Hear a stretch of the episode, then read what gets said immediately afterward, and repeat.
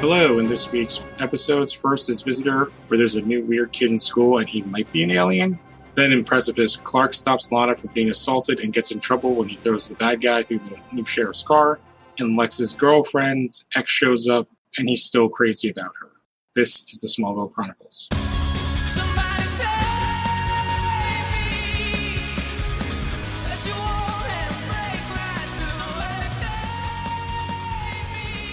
Hello, uh, thank you for joining us again. I'm Lou Gonzalez. Joining me, as always, is Alan Muir. You know, um, part of me wonders who listens to this, but it, for the but those who do, I love you. Very much so. Um, these are two really good episodes, I would say. They're very interesting, especially the second one. The first one, I think, is really cool, and I honestly don't have like a ton to talk about because there's really it's really just an A plot. Like, I don't even know. Uh, I guess the little B plot is Doctor Helen is going to move in with Lex, and there's like a locked door. But the rest of it's just on Cyrus, who's the new kid in school. Yeah, and this heavily plays off the repercu- repercussions of last of the last episode. Yes. Well, actually, both both these episodes do. Oh, one hundred percent. This is when, I think this is when the show, because this is like towards the very end of the season, when we start to get less and less like Freak of the Week. Um, I believe this is also the first episode where it's referred to as Kryptonite. Because yeah, I think so. I think Pete mentions it, and Clark's like, it's called Kryptonite. Um, but basically, we start off, we're in the most advanced electronics classroom in all of existence. Yeah. Like, I was watching, I was like, how does Smallville have this giant warehouse of electronics? Which, if you remember the episode... Um, oh, my God. What was the metal shop? The Jonathan Taylor Thomas episode. This is definitely the exact same set. Yeah, but they just... I like mean... Random electronic stuff. Yeah. Like, and they're also, like, working with stuff that's, like... like what, pretty dangerous? Dangerous and also, like, weird. Like, I, I feel like those are experiments you would do in, like, middle school, but the teacher would do it so the whole class could see. Like, you wouldn't have individual projects like that. And yeah. I only bring this up because, like, I took electronics in high school when I was a freshman, and it was the mode... Like, we basically had, like, little kits... And you would just, like, solder them together. They would not let us do much else. But this place is, like, super advanced. We see this new kid, Cyrus, walk in, and then he's just, like... Oh, no, no, he doesn't walk in. He just comes up and starts taking taking things from yeah, different people. He's rude as shit, basically. And then Chloe gives us his backstory. He's a transfer student, blah, blah, blah, blah. And he's weird. Uh, he starts to get... He actually kind of calls it himself, because he takes the plug from the table, which happens to be all the bullies... Who start like, and he's like, bro, what are you doing, bro? What the bro? Oh my God, yeah. So Clark intervenes like Clark does, and then Cyrus goes like full fire starter, and basically the wall of tools engulfs in flames, and the kids kind of like run away. And this leads to Clark thinking that Cyrus is from Krypton. Exactly. Um, which I would say from the jump, he's not. We do not see like the visualization that they give us for the heat beams. He just looks at the wall and then it lights on fire. Yeah. Um, so this is where we get like, I guess like the C story that ends up tying into everything, where Clark is doing his chores by himself. Lana shows up with Whitney's horse, which I never knew until this, that the horse that she rides was Whitney's. Yeah. S- same. Yeah. And basically she's like, oh, Whitney's mom can't afford it. And she's going to sell it. And Clark's like, oh, you can keep him here. And she says something about, like, the horse hasn't been doing good, and she brought it to the vet. But basically, now there is an excuse for Lana to show up at the barn all the time now, because that's what their, her horse is. Yeah, and then we get a scene with Clark and Lex, where Lex finds out that, or Clark finds out that Lex offered to have the horse be boarded at the mansion, yeah. And she said no. Or, or, and he was, and Lex was offered to do it for free. Exactly. I just, it's actually, like, a kind of offhanded, good kind of, like, not character development, but, like, story development in the Clark-Lana thing. Because yeah, it's a that. very throwaway thing. And, yeah, and he's specifically the line, I guess she was just waiting for the right, the right offer. Yes, exactly. Which makes sense of why she just rode up to the farm on the horse. Because she knew that Clark would do it. That, and also it's sort of rebuilding their, their, uh, their Relationship. friendship, yeah. relationship since... The uh, the red kryptonite, uh, the horrible episode, yeah, that we do, we dare not talk, speak about. It's like three or four ago. Yes, I think the next thing we see is Lex is playing pool, and Helen walks in with a copy of the Metropolis Inquisitor uh, with gold-digging Doc Bags billionaire Baldy, which is... Oh, yeah. Which, again, like, the reason why... So Lex doesn't have his guy, the Inquisitor, anymore because he died at the first episode of the season. Because Lex shot him. I can't remember the guy's name, though. Roger Nixon? Yes, Nixon. I was like, it's not Phelan. Phelan was the cop. Yeah. So, like, so he doesn't have that in because he has the other woman at another newspaper that we saw for, like, an episode. Yeah, the one that was trying to get a uh, an expose on Lex. Exactly. And he, in turn, offered art and how she was figured... She was sort of, she was quote unquote in bed with Lionel. Yes. So basically, this is where it kind of sets up into the next episode. This is more like set up for the next episode directly. And then so she decides that that day is the day that she's going to move into the mansion. From here, Chloe shows up at the farm and basically gives us more backstory on Cyrus, that everybody in Granville thinks he's an alien because he told everybody he was. He, he spent some time in a mental institution. Uh, Chloe's willing to believe anything, and she doesn't think Cyrus is an alien.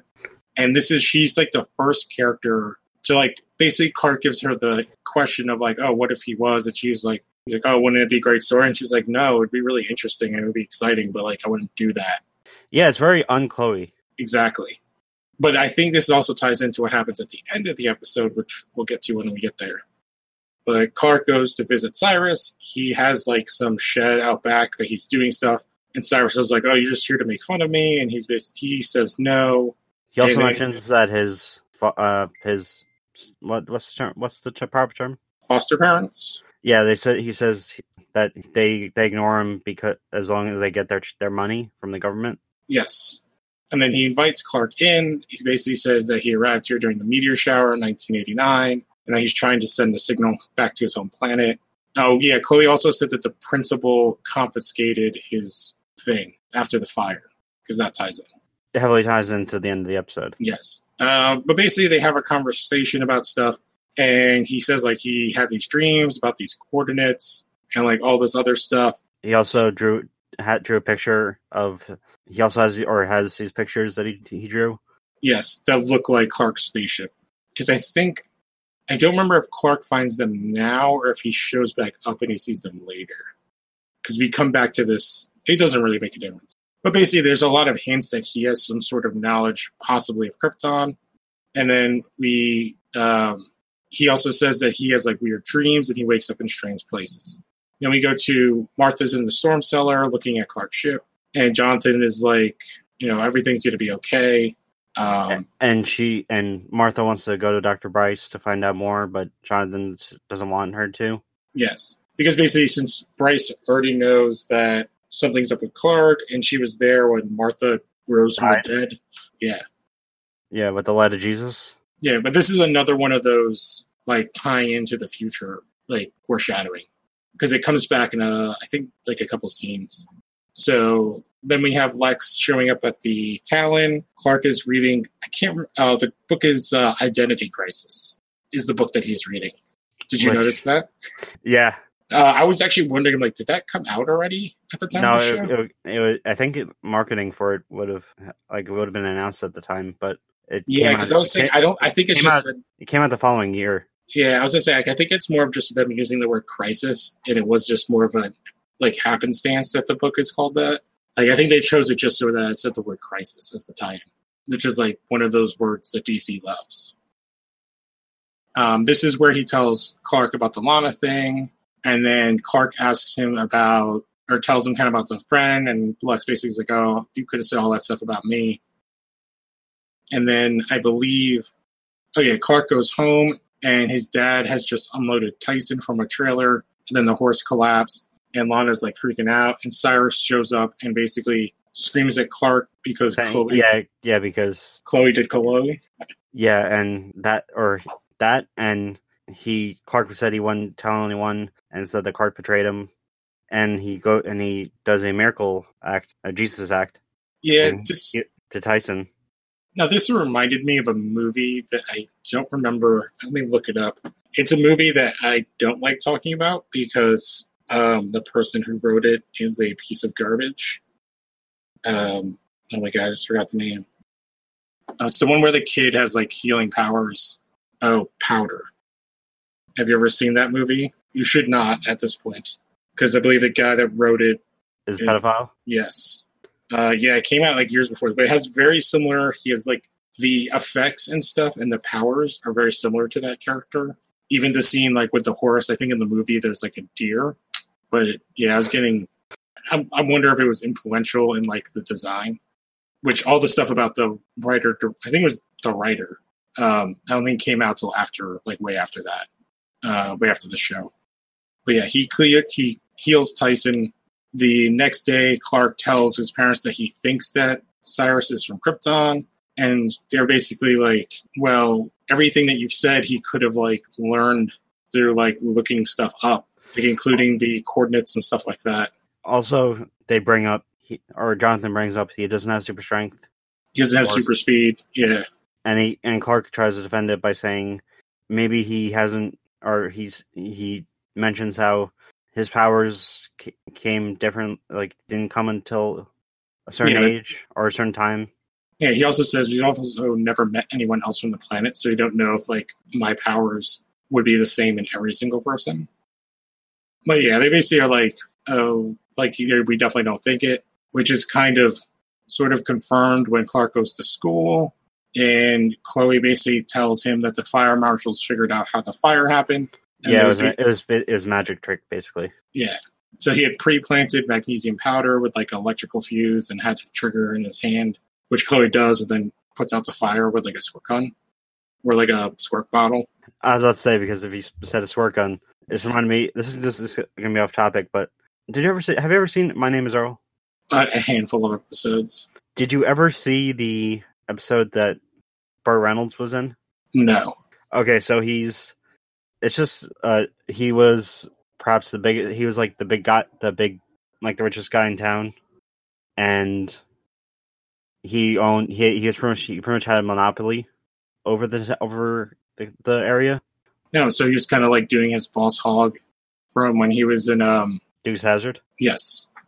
Well, no, except well, sort of. But if Boss Hog was a pervert, drug addict, or basically someone who was transplanted from the seven or transported from the seventies to now. Oh, so it's more like his character from Striptease. Yeah, pretty much. And he had to at the sh- at, he would pull a gun. He had guns, except one gun was a uh, was he had different guns for different purposes. One was for was one was for lighting up cigars. One was for uh, one was one had liquor in it, so like it was a, like when he would shoot it, uh, tequila or something would shoot out of it. Then another one was an actual gun. So they're at they're at the so Earl and Randy are at the funeral, and they're talking about how how bad it is that he passed away, and they just it's just a throwaway line. It's a shame that he that he had, he chose wrong. He, all he, he was he was trying to all he was trying to do was. Uh, sh- do a shot or do shots, but he accidentally shot him, sh- shot himself in the head. Oh, God. Oh man, God, I missed that show. It was a good show, though. All the episodes I watched, I'm just not like. Uh, it's just hard. There's so much T V nowadays. They actually had he have, the same create like same guy or the same creator also did Raising Hope. Oh, that makes sense. Those shows are kind of similar in like look. Yeah, and he actually had. They, they actually had a joke or a, a gag in it where uh, I'm forgetting. I'm getting, playing Garrett Dillahunt from Fear the Walking Dead.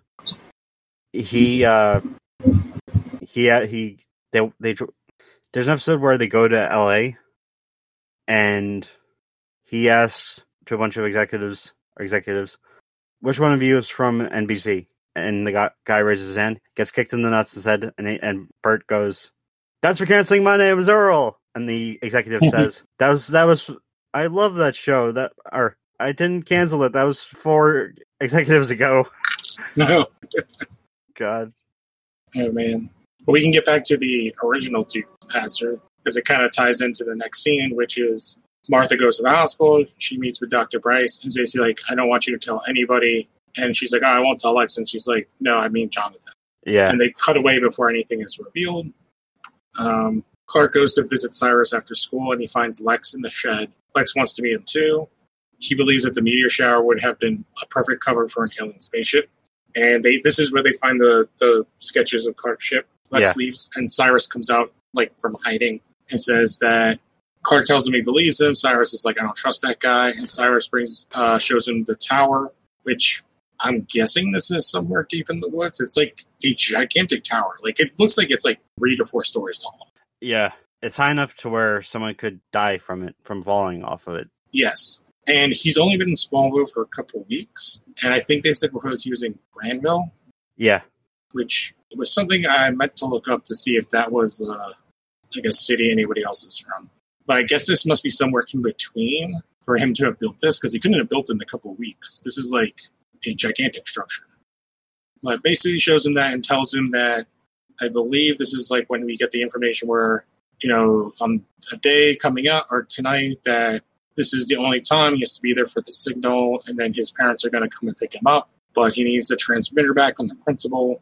Yeah, so him he goes back to, the, he. we cut to him leaving the school, and he, two cars, but you guessed it, the bullies, show yeah. up, and I think Clark, did Clark go with him, or did Clark just yeah. show up? No, they were together. Okay. And Clark, to prevent anyone from getting hurt, uses Z-Vision on the uh, on Bully Bully Prime, uh, his car, which explodes, even though that can happen. So another another fatality for the car people. Yep. And he finds and uh, Cyrus says, "You're like me," and Clark, you can just tell he's like, "Oh shit, I shouldn't have done that." Well. Yes and no, because he basically says, like, when he talks to Pete, which is, like, the next scene, he's like, what should I have done? Like, super sped and beat them all up?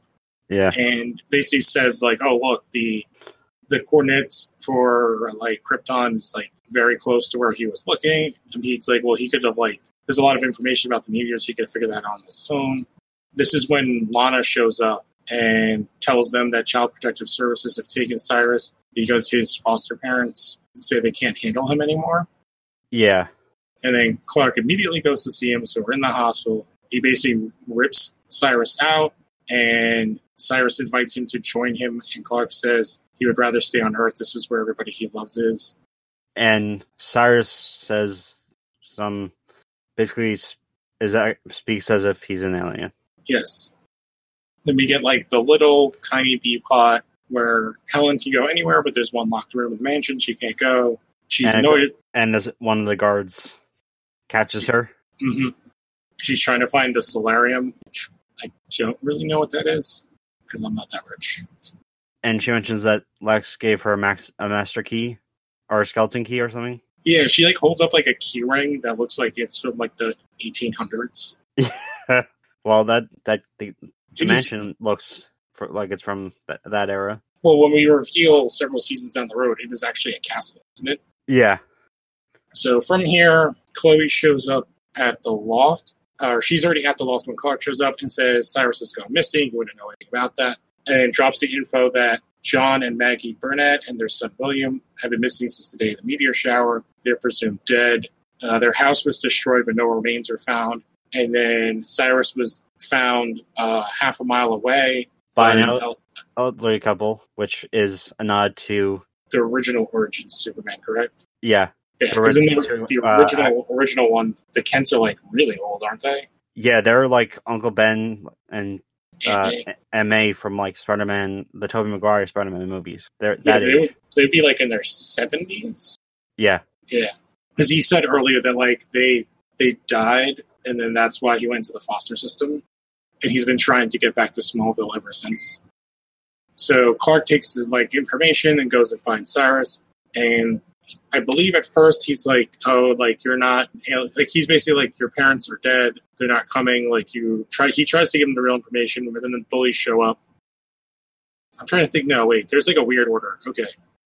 No. Cyrus is at the thing. Then the bullies show up. There's an energy beam somehow shoots out of this thing that Cyrus built, which is... Which predates... Which predates... Uh... all the Marvel movies where there's, or predates Avengers one, Suicide Squad. But my thought is, like, one, what is powering this tower? And two, if he's able to create this energy beam, shouldn't somebody, like, be able to deconstruct this and use this technology for something? Like, I guess, I, like, after we finish up, like, I have a lot of questions about what this tower yeah. is and how he made it. But um, the bullies hook up, like, he's up in the tower in some, like, weird spot, like, in the upper middle. But he's not at the top. He's, like, he's in, like, the, like, the, he'd be broken into thirds. He's in, like, not the middle, but kind of above the middle. I don't know. Yeah. Um, and they hook up a chain to the truck. The lead bullies in front of the truck while the other ones are in the truck and they're trying to pull it down. Clark shows up. He starts pulling it the other way. Where, and indirectly kills someone. Yeah, the chain snaps. And when it snapped, I was like, oh, like, if that happens, like, someone should be, like, cut in half or something because, like, there's so much tension. I was like, oh, that one kid should be, like, destroyed because he's right next to it. Because in tons of movies, if you see, like, a wire like that come down, like, someone gets cut in half. Like, I always think of uh, the third Die Hard, Die Hard with a Vengeance. I actually think, when I when I think of something like that, it immediately makes me think about Ghost Ship. Oh, okay. The opening scene where the uh, wire, that gore fest in the beginning. Mm. Where, like, ha- pretty much everyone dies in the span of five seconds. Why don't, guess- they just re- why don't they remake that for once? Why don't they ever make movies that failed? Yeah, I guess because they failed. They do it sometimes. So, Clark runs I mean, around. The Big Bang Theory's been on for twelve fucking years. Well, it's it's over now, isn't it? It's still going. Uh, I thought they finished it already. Because this is the last season. No, I mean, like, the, it's not going to be done until, like, the end of the year. Oh, I don't watch that show. It bothers me. There was, like, one joke on one episode I heard, and I was like, I hate this show. There was a joke uh, where... Like, they have a uh, running gag on there where, or running thing, or running thing where they all like the they they all love the Flash, and Sheldon it gets hallucinates something or has a dream bed or dream has a nightmare or something where he's at the where they the university they, they work at, and he sees he meets the Flash, and he makes he says something about that he's a Marvel fan. Oh my god. Did the Flash says he's a Marvel fan or Sheldon? Uh, I think it's he makes he, I think he says he mentioned something about having stock in Marvel. Oh. Uh, well, because they had Stan Lee on the show. They had Leonard Nimoy on the show. They had They had everybody. They had Waz.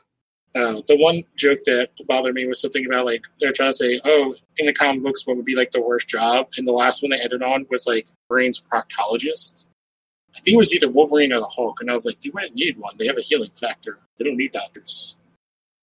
But we can, we're almost done with this first episode, because there's a couple things I would really like to get into on this. So basically... Oh, um, guys, I, bef- wait, wait. Yeah. The Big Bang Theory is not a show to laugh with. It's a show to laugh at. Oh, my favorite thing, if anybody wants to watch, there is a YouTube video of an episode where they remove the laugh track, and then that yeah. shows you the terrible, terrible wow. jokes of the show. Yeah, and how bad the writing is. Yeah, it's horrible.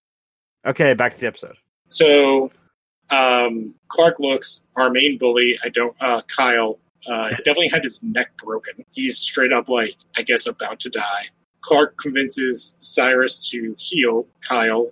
Probably doesn't deserve to live because they were trying to kill Kyle. Yeah. Like, like there's no evidence that, because basically if the cops showed up, which they do end up showing up, they would actually say that, like, he died accidentally of his own fault, and the kids in the truck would be the ones going to jail.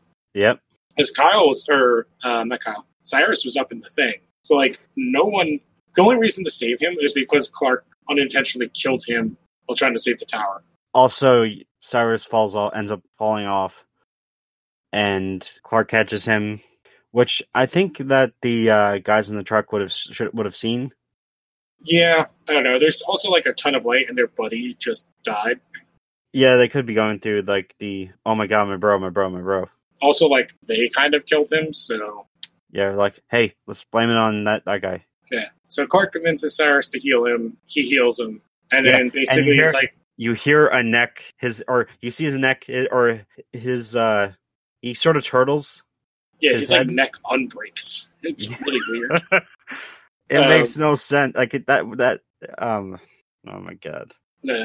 Um, and then Kyle basically looks up because there's, like, this light that's been going shining down, and, and you he's think like, it's I, I, you think it's a spaceship, and he basically has, like, a a mental breakdown in that moment, and just like literally like Clark is holding him and he just kind of like, I missed my chance. I missed my chance. I missed my chance. And it's just gone. Like and he just like you, lays down. Yeah, and then you end up, the, the sound ends up clearing up and you hear propeller blades. Yeah, it's a police chopper. Yeah, asking or saying that that uh, help is on the way. Yeah, because there was a gigantic beam of light shooting in the sky. Yeah. Um. So the next day, Clark's parents are trying to console him. They say yeah, yeah. everybody believes that Cyrus is virtually brain dead. Like, I don't know, like he just had like a psychotic break where he's his mind is destroyed. So Clark made this kid save a bully, and in doing so, basically killed an innocent kid. Yeah. Like, if you think about what happened, so Clark, trying to save him, accidentally kills the bully, then forces the kid to leave what he was doing, which I guess he might have had this happen anyway, because when his parent, when like aliens don't show up to pick him up, he might have had a mental break. But because Clark basically guilts him into healing his tormentor and absolving Clark of murder, or at least like kind of manslaughter, causes that kid to basically mentally die.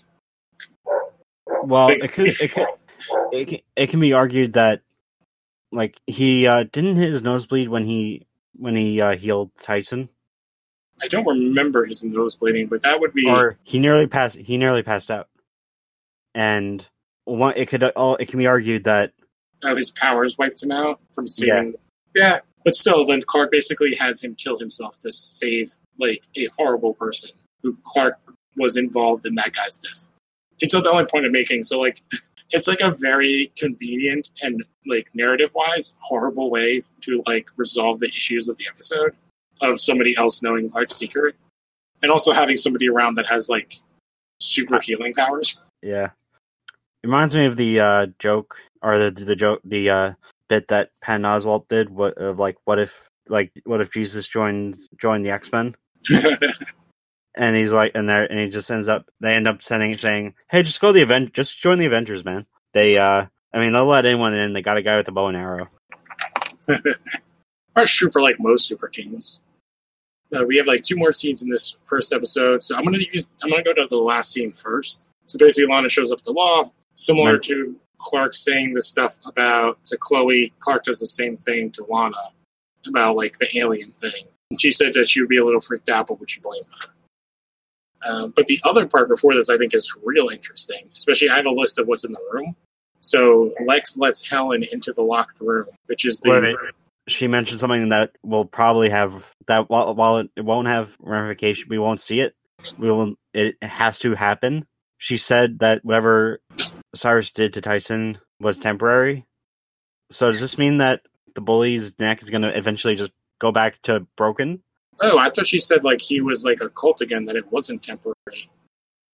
I don't remember. I'd have to rewatch it with the captions on. Um, yeah, I don't know. That would be hilarious, though. He's just like, well, can you just go, like, crack? If he's just dead again. But that even makes that situation Not even like worse. This! It ends up being Avengers yeah. Assembled. But that makes that situation even worse, because then Cyrus literally dies, like, mentally dies for nothing. Yeah. Oh, man. But the, uh, so... Lex oh, yeah. shows Helen the room, and she's with, like, "With the cop, with st- the uh, Porsche, the Porsche, and there's a bunch of stuff." And she goes, "Oh, there's a lot of stuff about the Kents." So what is in the room is drawings from the Kawachi Caves, the car, the computer That's- simulation from like episode three or four that Nixon made, meteor rocks, a dead parasite from the episode we won't mention, pictures That's- of the disc, and also also there's a picture of Clark's family tree that he, or his assignment that he was writing the Klingon, uh, not Klingon, I fucking think it's Star Trek, God, I got Star Trek on the brain. Kryptonian. The Kryptonian uh, symbols. Yep, there's also apparently a Nicodemus flower, and then information on Clark and the Kents. Yeah, and he says, when Doctor Price says, there, seem, or, there seems to be a lot of stuff in here about the Kents, and Lex answers about their, interest, their uh, interesting family. Yeah, it's definitely, like, the most foreshadowing part of the episode. I think this would have been a better thing to end the episode on than the other yeah. part, which is why I wanted to talk about them in reverse. And I, I don't really have much else to say on this episode except for, like, I don't understand the tower. Like, the tower thing is, like, yeah. the most narrative-wise makes no sense of how and why. And, like, what does it actually do? Because it does shoot off a beam of energy. Like, wouldn't the, the amount of energy it would take to do that would shut the whole town down? So, like, what did he build? Yeah, and... a giant flashlight? Because, like... like, what is it? And they just, like, brushed it off. Like, wouldn't... Like, I feel like... I was like, oh, this would be, like, if I was writing, it was, like, like, should come at the end of the episode and, like, look at it and be like, all right, I want you, like, all my best men to go over this and see what the hell this thing is. Yeah, and see how we can benefit from it. Yeah, turn it into a goddamn weapon of some sort. Um, but, yeah, I don't know. This was... It wasn't. It was a good episode, like to to deal with, like following the last ones to kind of see where Clark is at mentally. And there's a lot of foreshadowing involved, but it was a pretty good episode, I would say. It's like a, I would give this a B. I'd actually give it a B plus. Yeah, because I've kind of I can relate to the whole being an outcast thing. Like I had a stage in middle middle school and high school where, and it's not just me that it's it tends to be something that. A lot of people like like. There's a. Uh, did you ever see the Kurt Cobain documentary about his son? Hey, Kurt Cobain's son? Is no, no, Kurt Co- Cobain. It was Kurt Cobain colon about his son. Oh, it was. No. It, it was sort of like it was done. It, it there was it. It serves mainly as a like different parts of like his childhood, growing up, among other things, and. I'll I'll I'll send you a uh, link to what, I'm t- to what I'm trying to get at after. All right. After this, but there's a scene or there's a part in like in in like where he says like it's technically it's really it's mainly just an, you don't you don't see Kurt Cobain at all. You just see it's one of those things where they they just they needed something they needed visuals, so they just shot uh, in across like different areas in. Like from Aberdeen, and they used audio interview st- stuff that was never used. And he mentions that it, for a while he thought that he would he would he wished that he was from another planet, or they felt like he was on the, from another planet, and where and he wished that he that his his real parents would come and find him, take him home. It's pretty interesting. Yeah, interesting. Um. I guess I don't really know if we need to do like a M V P, L V P for this episode because I don't. The only there's no really no no one that was. I mean, the actors playing the bullies were kind of not. But they were great. doing their they're doing their job. Yeah, that's that's yeah. Like the characters uh, suck, but like that's that's what they were cliche bullies, bully jocks. Yeah. So like yeah, I don't think anybody necessarily does like an awesome job. Like. I actually would say maybe the person who does like has like a good, interesting scene is uh, Annette O'Toole. With the, I think, her, uh, I think both of her scenes are pretty good.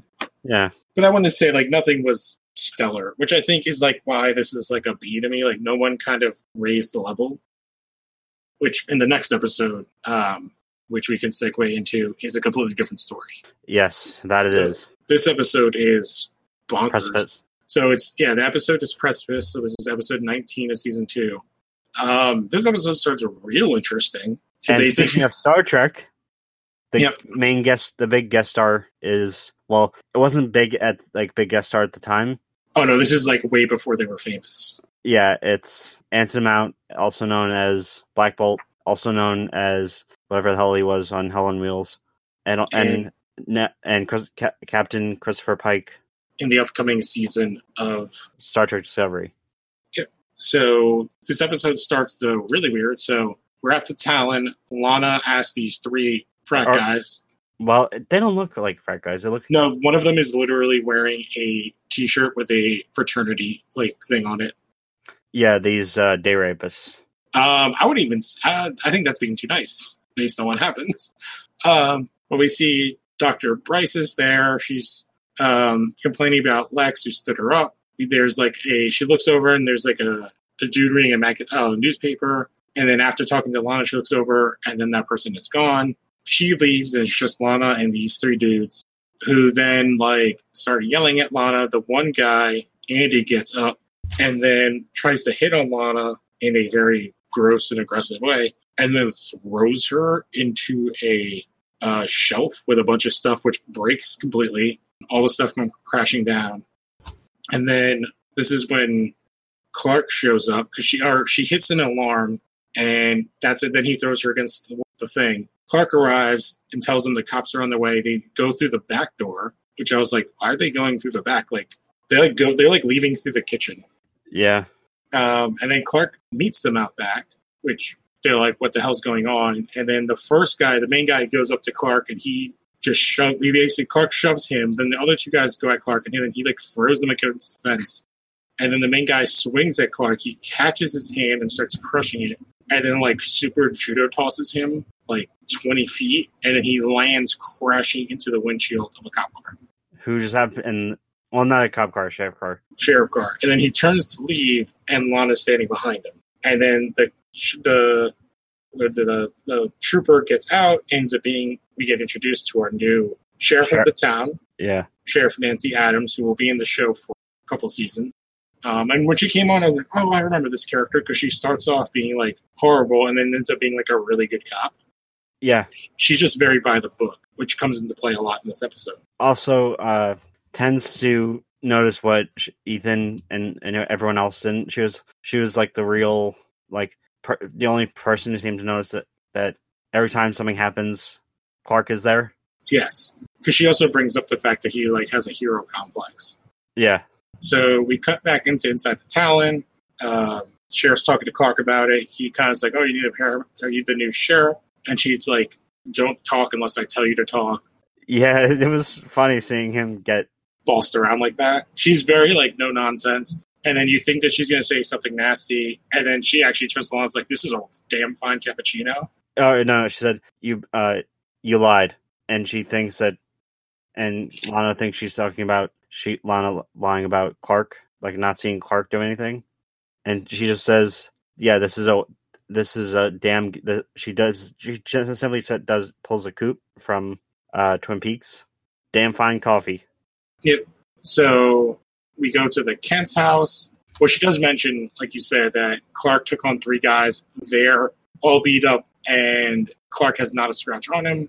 We go to the Kent's house, and we have Clark, Jonathan, Martha, and the new sheriff, Nancy, or Sheriff Adams, and basically decides not to charge him with a misdemeanor battery, which would be a fine of fifteen hundred dollars if Clark does forty hours of community service. And then at the medical center, Doctor Rice is there. She's surprised to find flower, her favorite flowers on her desk. And then this is when her ex shows up, Paul Hayden, and he takes credit. This is our guest star of the episode, Anson Mount. Yeah. And while they're talking, Lex walks in, and they he basically leaves and kind of says that, oh, we're more than just friends. We dated back in med school for a little while. And then Lex says that he has to break his lunch date with Helen, and Paul offers to fill in, but Helen gets a call to go to a patient, and Lex and Paul have, like, a stare down for a second. Okay, so I'm on uh, IMDb. I just hope that Darnold made... Whoa, sorry, my phone just went off. Um, I'm on IMDb, and then the episodes were not... I don't want to talk about. They're, they have, like, out of based out of, like, and on a twenty-point scale. They're in the... early to hot upper eights. Yeah. My God. That's not low enough. All right. So to get back here, so Chloe shows up at the Talon with Pete and Clark. They're giving him a hard time about the community ser- service. Sheriff Adams walks out of the Talon at the same time. Lana is upset because the sheriff doesn't believe her. Doesn't believe, not that she doesn't believe her, doesn't believe she has a case because it's a case because it's he said, she said, but he also has two friends. Um, And then Lana asked Clark how he was able to stop three guys, and Clark's basically like they were drunk, and he was highly motivated. And Lana's really upset, but it's she says like she's not upset. She's upset about what happened, more upset that if Clark didn't show up, she doesn't know what would have happened, and she couldn't defend herself.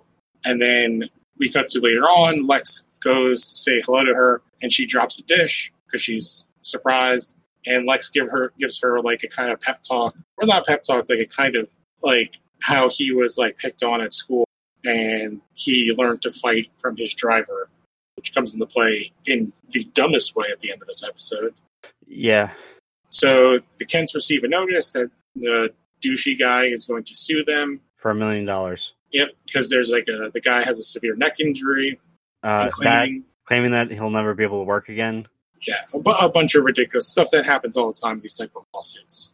Yeah, like, to quote uh, uh, Suburban Commando starring Hulk Hogan, Yes. What? Are you, what, what, what are you gonna do? You're are you gonna fight me? What are you? What are you talking about? This is the nineties. We're gonna sue you. So we cut to medical center at night. Uh, Doctor Bryce has finished her day, but her car won't start. It's a dark parking lot. She calls Lex. He says he's on his way from the Talon. This is when Paul shows up looking for his cell phone officer ride home. Lex shows up and accuses Paul of stalking Helen and suspects he tampered with the car, because I think he says something to him like she put like sugar in her gas tank or something.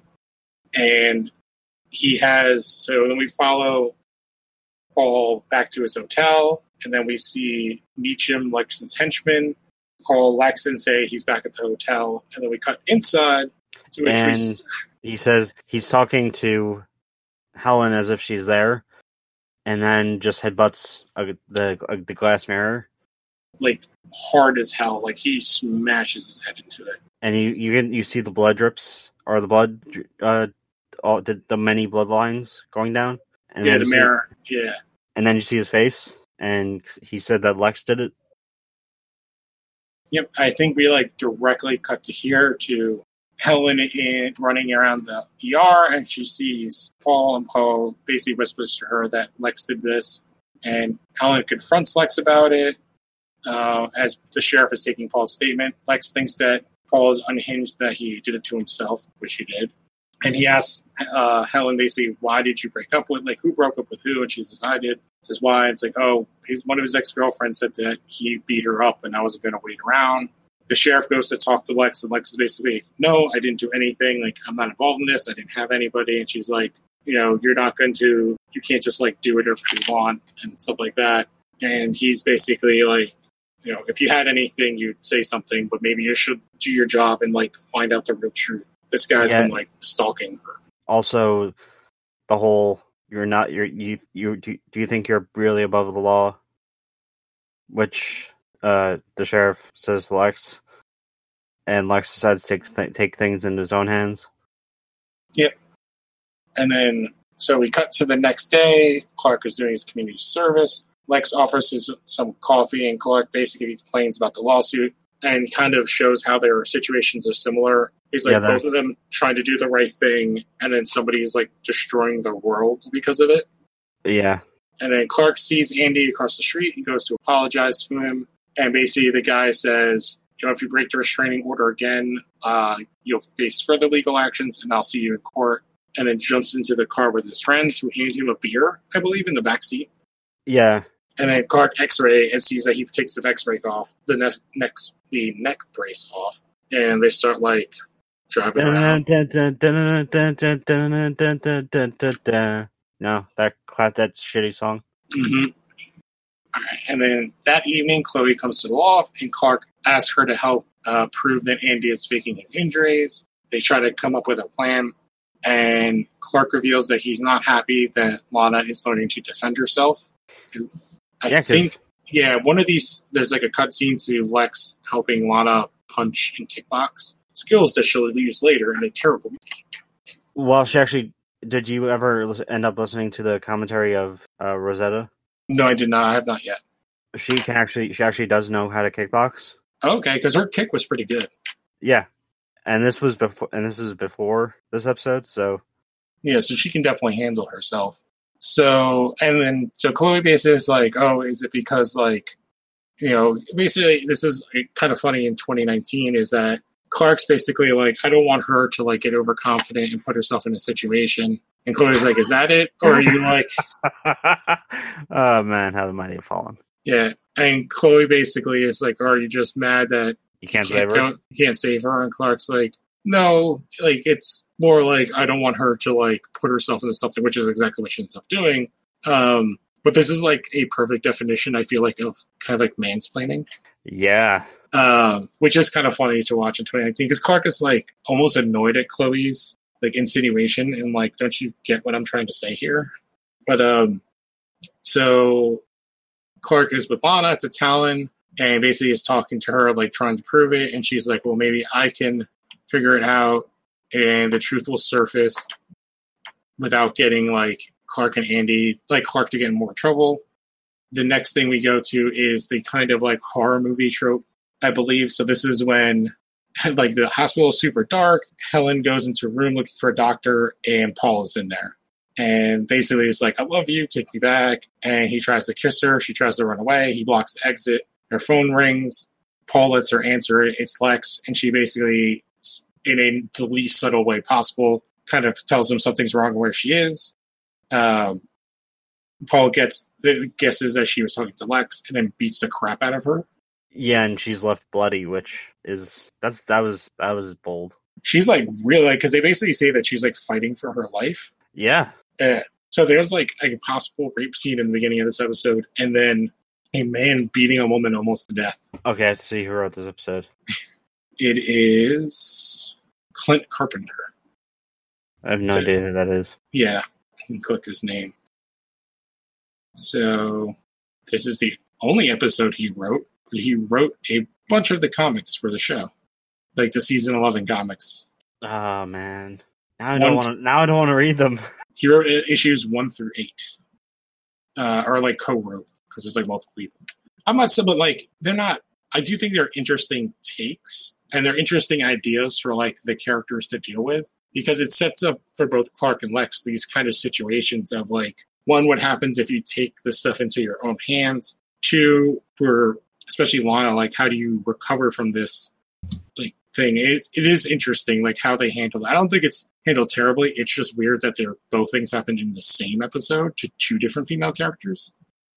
So, but Lex shows up. He sees like bloody footprints, uh, followed by the, a doctor and a nurse. He finds Helen conscious, but the doctor acts quickly, even though he tells the nurse like get somebody down here stat, and she like hesitates, and then he like yells at her again. And I was actually wondering if that was like an accidental, like the nurse. If the character was supposed to do it on the first time and the actress didn't do it, because it's so weird that like she doesn't react at first. But they take her to surgery. Clark arrives to ask about the doctor, and then he sees Lex zoom out the parking lot, and Sheriff Adams basically tells him not to get involved, but he overhears her saying that they are looking, they're trying to get a warrant into Hayden's motel room, Paul's motel room. Uh, before, oh, I missed one part. Before uh, Sheriff Adams uh, apologizes to Lex for like the whole situation, says that they are trying to apprehend him and that he shouldn't get involved in the investigation. And Lex is furious about the whole situation, and he also cannot reach his guy. Clark super speeds to the motel, uses his X-ray vision, and sees Lex climbing through the window and confronts him inside. Now, from here, they are looking around the room. We see the broken mirror. Lex tries to call his guy, and they hear the phone, and then they go into the bathroom, and he is super dead. Yeah. He's, like, really dead. Like, they make up the crap out of that guy. Like, he's, like, I feel like he was, like, blue, and he was bloody. Um, so, but it's funny I bring up the whole Marvel thing, because the actor who plays, um, who's, who plays Andy, he's done a ton of, like, nerd stuff. Like, Fringe... Um, Dynasty Warriors, Sanctuary, Stargate, Inuyasha. Oh. He's in World of Warcraft, Planet War of the Planet of the Apes. Yeah, he's all, he also reappears later in uh, Small uh, on Smallville as a different character. Oh, yeah, they did a lot. He does a lot of voiceover work I'm looking at. Yeah, he did. He he voiced uh, Justin Hammer in the Iron Man T V series, or in the animated series, from like two thousand eight. Or during the last uh, few last season. Yep, he's been in Altered Carbon. He voices a couple of characters in like Mega Man and Ninjago. Hey, he's made quite the career for himself. Yeah. So, oh, at this point, so his the guy in the bathroom throat is cut. They realize that Paul must be driving that guy's car. Clark hears the cops show up. Lex takes that guy takes his guy's gun, and they leave. Lex uses LoJack system to find out that the car is at a train station. If you watch the C W shows, Alan was telling me this train station were familiar. Yep, from Arrow, to be specific.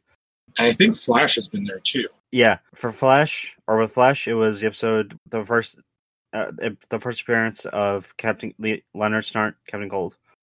Uh, also, the season two with uh, Doctor Light. Also, season two with when he when I believe he's when him and Patty Smith break up. Also, season one with uh, Felicity, and on Arrow, it was in the the Brave and the Bold episode or crossover with Flash during season one. Yeah, it's kind of like the steps that are used all the time that are in Vancouver.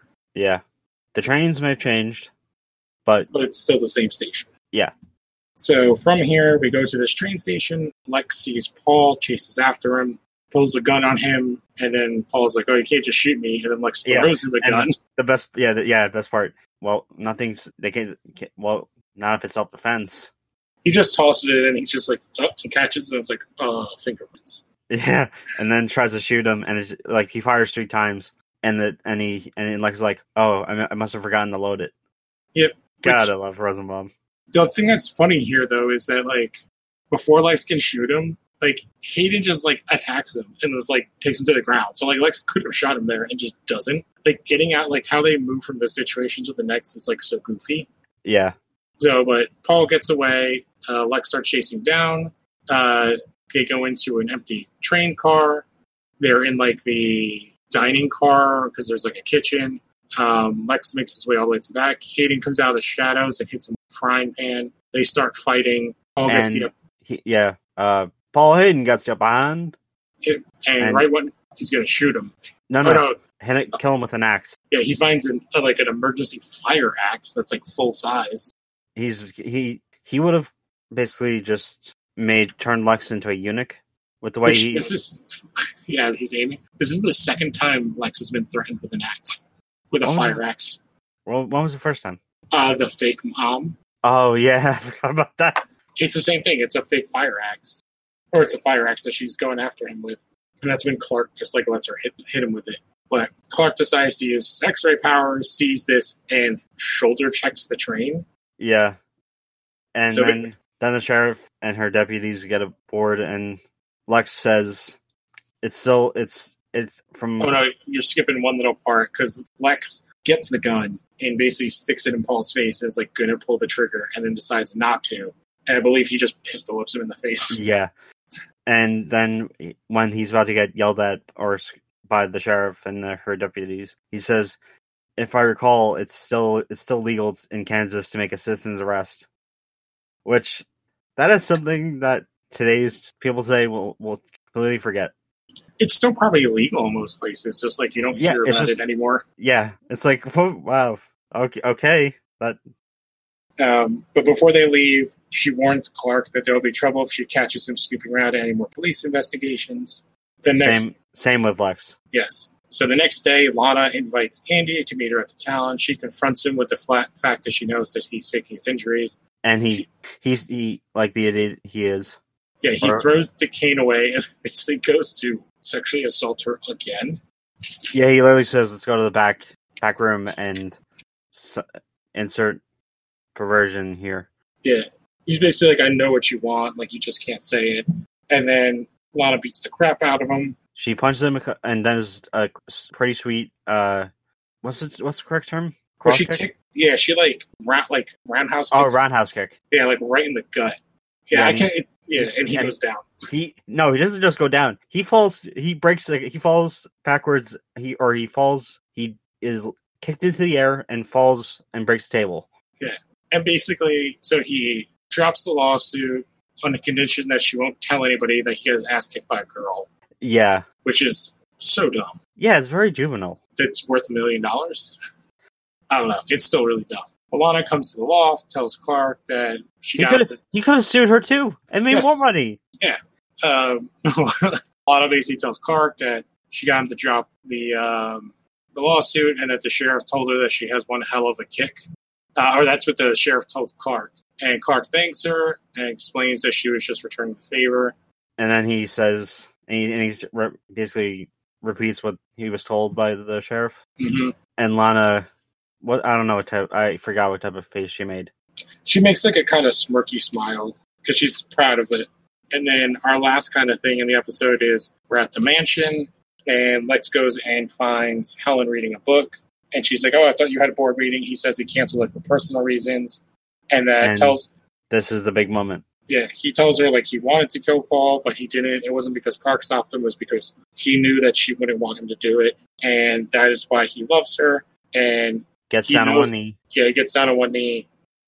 And proposes. Yep. And then she answers him with a kiss. And that is where we end this episode. So this was, I would say this was a very entertaining episode. There's a lot of stuff problematic in it, but it's still pretty entertaining. They do give Lana her kind of like... They give Lana something to do where she's not just yeah. like emotionally abused. Uh, and physically abused. Yeah. But um, yeah, she kind of like takes her... She's not a victim, or she is, but she takes it back and she gets her like kind of powerful moment. Just wait until next season when Lex is not right in the head and accidentally uh, puts Lana and like nearly kills Lana. Mm-hmm. So, yeah, like I, I don't know, like like compared to the last episode, I would give this one an A minus. Like, and I think of the characters, also my M V P is Rosenbaum. I guess my L V P is Andy. Like again, like the last episode, he's doing what he should be doing. It's just like a lame it, character. It's not. It's, it's not. It's not really believable. He's too over the top with it. Which is that's exactly how he was in Stargate S G one. So, like, yeah, I would say, so he's my L V P, Rosenbaum's my M V P. I'd give this episode a solid A-minus. He's definitely, I would say Andy's on, I would say he's giving, like, a solid six on the, um, oh my god, I just lost his name. On the Coach Walt scale? Yes. I was trying to think of the actor. Um, oh, the Dan Lauria scale? Yeah, the Dan Lauria scale. Yeah, he's given, like, a solid six. He's not full crazy, but he's just too over the top. Yeah. Um, so did you have anything different in your M V P, L V P? What would you grade this episode? Uh, my M V P was actually, uh, shockingly, the sheriff, because... Oh, I actually don't mind that. I think she's awesome in this. Yeah, she ends up being on the show from like t- for like from two thousand three to two thousand eight. Yeah, she's in like twenty-something episodes. twenty-three, I believe. Yeah, something like that. So and it- she... Like, she went on to do others. She, like, she's done a oh, lot she's of, definitely, like, a character actress. And feels she feels like her character feels real. Where before it was with the Freak of the Week or the Meteor Freaks. It felt... It felt like... Or, it, it felt cartoony at times. Yeah, it felt like Superman, the Superman comics from... Like, the Silver Age? Yeah. Yeah, like, it definitely felt like, because she even says, like, oh, like, this Boys Town thing is over. Because in, like, a lot of the episodes, like, it's mentioned multiple times how Jonathan and the previous sheriff were buddies. Like, they went to school together. Yeah. So, I do think that's what, it adds an interesting element to this town and Clark doing stuff. Is like, oh, this is the first episode where Clark realizes he literally just, like, can't go doing whatever he wants. There are actual consequences. Because some, which is like, something that Jonathan actually does say to him. Yeah, he's like, you just can't go around like punching people. Like, but if I my grade for, or if I had to give it a score, like a like a letter grade, uh, a solid A. And this yeah. is this can possibly be be me being biased because Discovery comes out at like as in at the time of recording this comes out in like six days. Oh man, so many T V shows to watch. So, hey, it it could be a hell of a lot worse. Yep. Well, we have um, four more episodes of the show for the season, so only two more episodes of season two for us to talk, like, of us talking to our podcast. Um, so it's going to be interesting to get to season three and the ending of this season, and we'll probably be doing, like, another fun tweener episode for everybody, watching another failed pilot. That kind of connects to this unit, like sort of connects to this tangentially, not as much as the Aquaman did. Um, but there's like a ton of great stuff coming out and like the D C T V stuff. Young Justice is out. Um, yeah, I think we could like sort of close this out. By next oh. month, uh, Doom Patrol will be out. Yep, on the D C Universe app. Later, but, uh, this, you... later in the fall, Swamp Thing will be out. Yep. Um, the seasons of all the C W stuff will be finishing out. Uh, Lucifer, which is also tangentially connected, should be out on Netflix soonish for oh, season yeah, that reminds four. Me, that reminds me, I still have to rewatch it. It's so good, or or watch in general.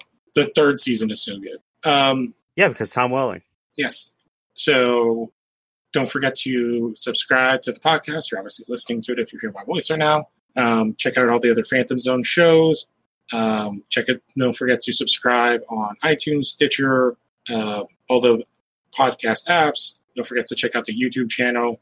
Also, the subscribe to that too, because that's very important.